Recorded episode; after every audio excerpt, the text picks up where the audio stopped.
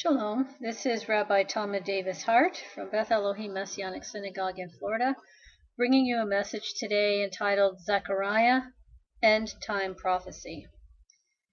Now, Zechariah and Haggai were contemporaries, and they both wrote to encourage the rebuilding of the temple after the return from the Babylonian captivity. However, both of them also looked into the prophetic future, and their books are as relevant for us today as for Israel then.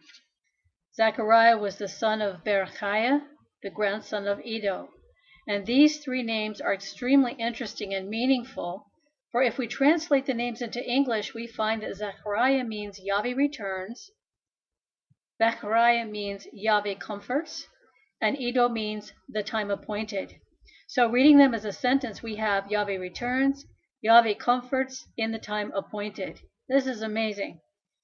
Yahweh Elohim in his hidden message tells the Jewish people that they remain his chosen people and he will be there for them in the time appointed.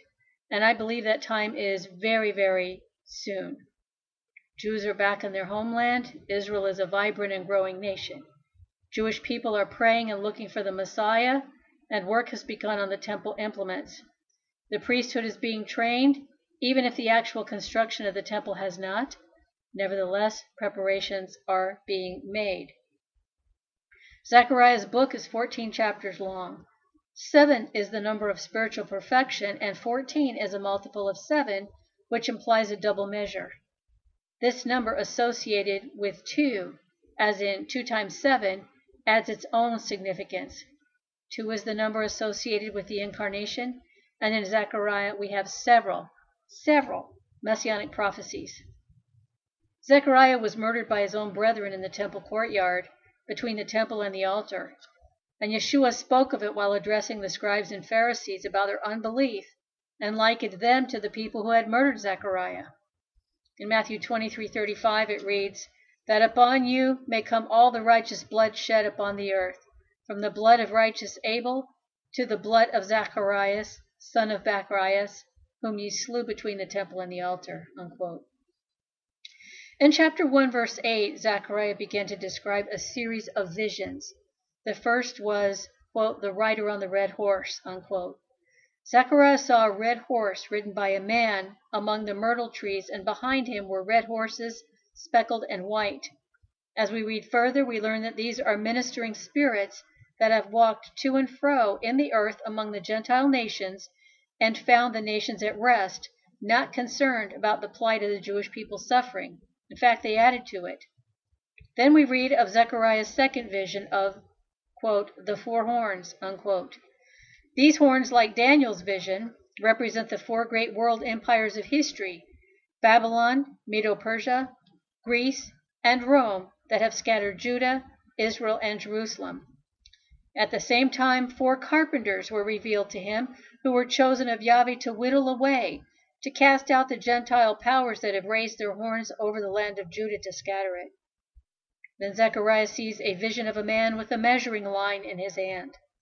This vision brings us to the end times after the end of the Fourth World Power, a resurrected Rome in the guise of the European Union. We are headed toward that this very day. Don't think that it's just China and Russia that are teaming up. Oh, yeah, they're teaming up, but the power that they're going to be going against is the European Union, They resurrected Rome. This is Edom, that God will destroy. The man he saw was preparing to survey the temple site, and Zechariah is told there will come a time when cities will be built without walls, meaning no necessity for defenses. And as I read this, I see it as the time of the millennium reign of Yeshua.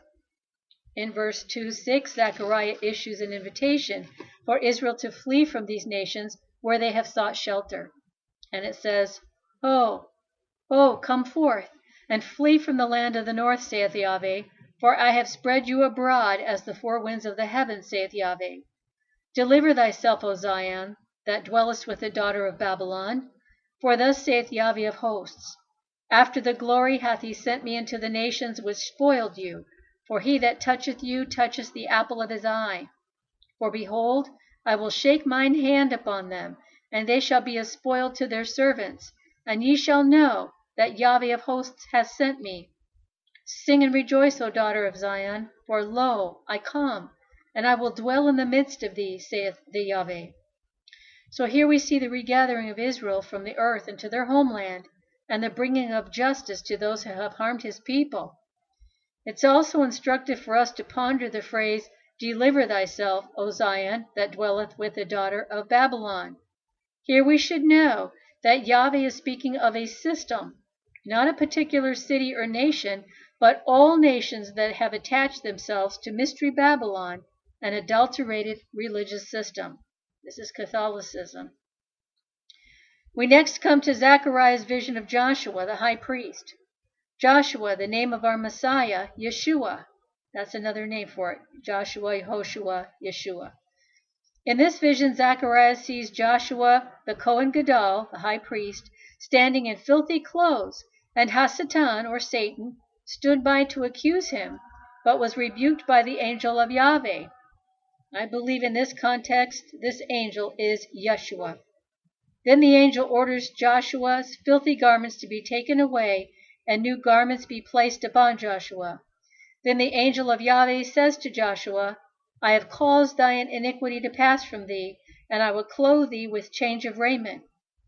In the vision, I believe that Joshua represents Israel, who has come to know that Yeshua, here represented as the angel of Yahweh, is the Messiah. For in the next vision, the Messiah, Yeshua HaMashiach, is identified as the branch, Yahweh's servant, who comes to establish the millennial kingdom. In Zechariah's next vision, he sees a menorah and two olive trees standing one on each side of it, continually feeding the menorah with oil. The seven lamp menorah is the ancient symbol of Israel, and today is the symbol on Israel's shield.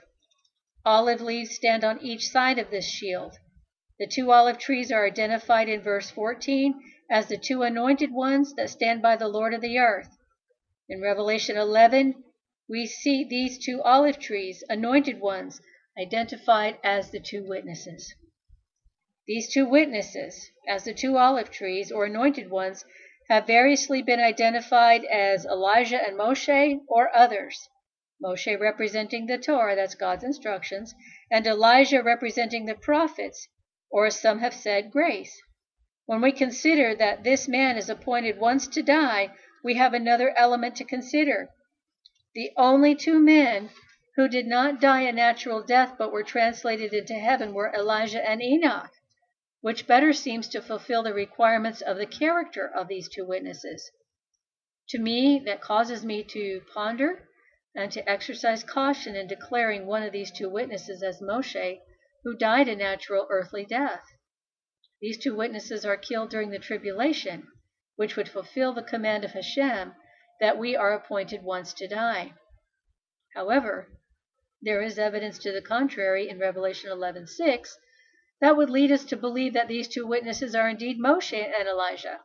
And it says, These have power to shut heaven, that it rain not in the days of their prophecy, and have power over waters to turn them into blood, and to smite the earth with all plagues as often as they will. These are two characteristics of Elijah and Moshe. So I want to offer you another possibility, and that is of Judah Israel and Ephraim Israel. If we consider that Judah, the Jewish people, have throughout the years since their dispersion have been zealous for the written Torah and a steadfast witness of the written Torah.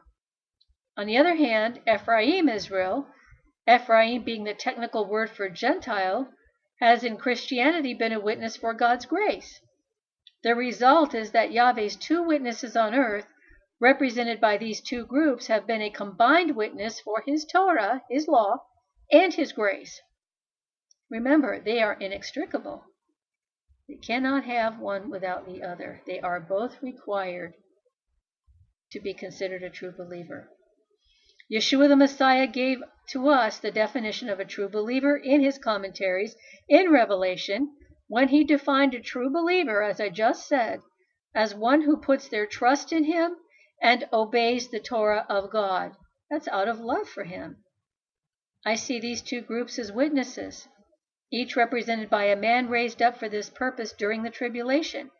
they being the olive tree standing on each side of the menorah with Yeshua, the shamash or servant lamp that incorporates grace and law into one cohesive whole. I believe this is what the scriptures teach, and it's consistent throughout God's Torah. We now come to the flying roll in chapter 5, 1 of Zechariah's visions. From our perspective, it seems that Zechariah is trying to describe some type of aircraft or missiles. In Rabbinic Judaism, they call it the uh, a flying Torah. We are informed that it is to destroy the wicked. Well, indeed, the Torah will.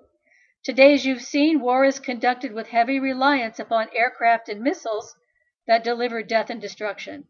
Troops are committed as a last resort. The dimensions given by Zechariah fit comfortably with a modern airplane that's commonly twice as long as it is wide. In the verses that follow, this flying roll is called the ephah. And the spirit accompanying Zechariah's visions showed that a woman stood in the midst of it. This woman is most likely symbolic of Mystery Babylon, reprehensive of false religion. The Spirit tells Zechariah that this is wickedness, and the Spirit then closed an opening in the object with some kind of metal door. Then Zechariah noticed two other women and wings like the wings of a stork. These occupants flew the aircraft up between heaven and earth, and Zechariah asked where the flying machine was going, as told in verse 11. And he said unto me, To build it an house in the land of Shinar, and it shall be established, and set there upon her own base. This seems to be symbolic language employed prophesying the reestablishment of Babylon. This could be a reference to the religion of Mystery Babylon becoming a worldwide system of worship while other religions are eradicated.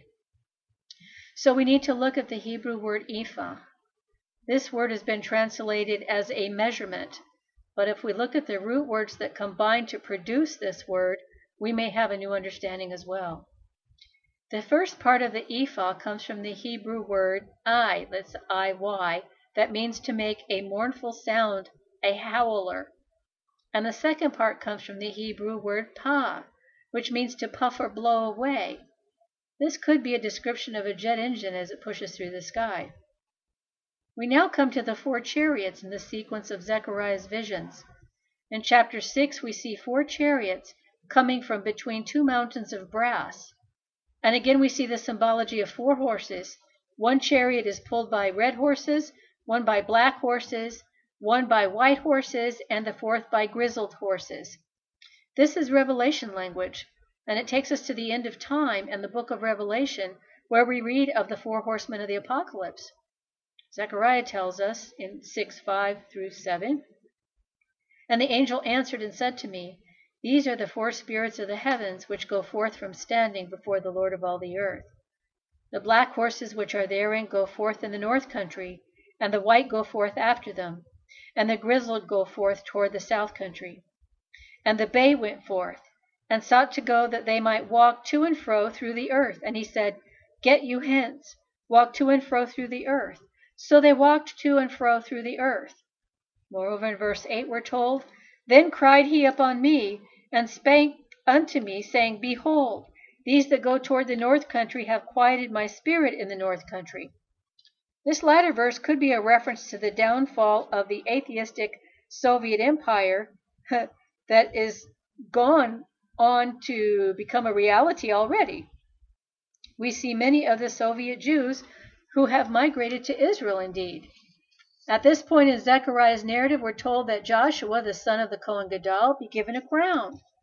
And starting at 6, uh, 11 through 13, it says, Then take silver and gold and make crowns, and set them upon the head of Joshua, the son of Josadak, the high priest. And speak unto him, saying, Thus speaketh Yahweh of hosts, saying, Behold, the man whose name is the branch, and he shall grow up out of his place, and he shall build the temple of the Yahweh. Even he shall build the temple of the Yahweh, and he shall bear the glory, and shall sit and rule upon his throne. And he shall be a priest upon his throne, and the counsel of peace shall be between them both. Now, this can't be a reference to anyone else but Yeshua HaMashiach, our Messiah. His second coming, and his building of the Millennium Temple, establishing his throne and ruling for a thousand years from Jerusalem. In chapter 8, we see further encouragement to rebuild the temple and the promise that one day Israel will be established as the head of nations. Chapter 9, we see a prophecy of the upcoming judgment of the Palestinians, perhaps partially fulfilled, but certainly has pertinence for today. Then we see the last three chapters are devoted to the years of the tribulation time and the last great battle, Armageddon or Harmageddo. In chapter 12, 1 through 3, we need but to read it aloud to see the validity of Yahweh's statement to Zechariah for this day. Never before has this verse been so credible. And it says, The burden of the word of Yahweh for Israel, saith Yahweh, which stretcheth forth the heavens, and layeth the foundation of the earth, and formeth the spirit of man within him. Behold, I will make Jerusalem a cup of trembling unto all the people round about, when they shall be in the siege both against Judah and against Jerusalem. And in that day I will make Jerusalem a burdensome stone for all people. All that burden themselves with it shall be cut in pieces, though all the people of the earth be gathered together against it. Today, the world almost totally stands against Israel. It's just a matter of time until this hatred will translate into a worldwide political move of aggression and armed conflict. We can see it today more than ever. However, Yahweh in his mercy promises that in that day he will come to their aid. And a very interesting verse in 8 of this chapter is, In that day shall Yahweh defend the inhabitants of Jerusalem, and he that is feeble among them at that day shall be as David, and the house of David shall be as Yahweh, as the angel of Yahweh before them. This assures that the least able soldier of Israel will be as, as a David, as David was to Goliath. Already Israel's soldiers are known for their courage and fighting skills, but God promises them supernatural help, even to making each soldier into a David.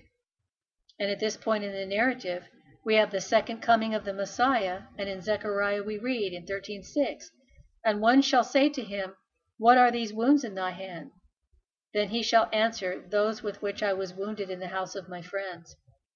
Judah will recognize their Messiah as none other than Yeshua HaMashiach.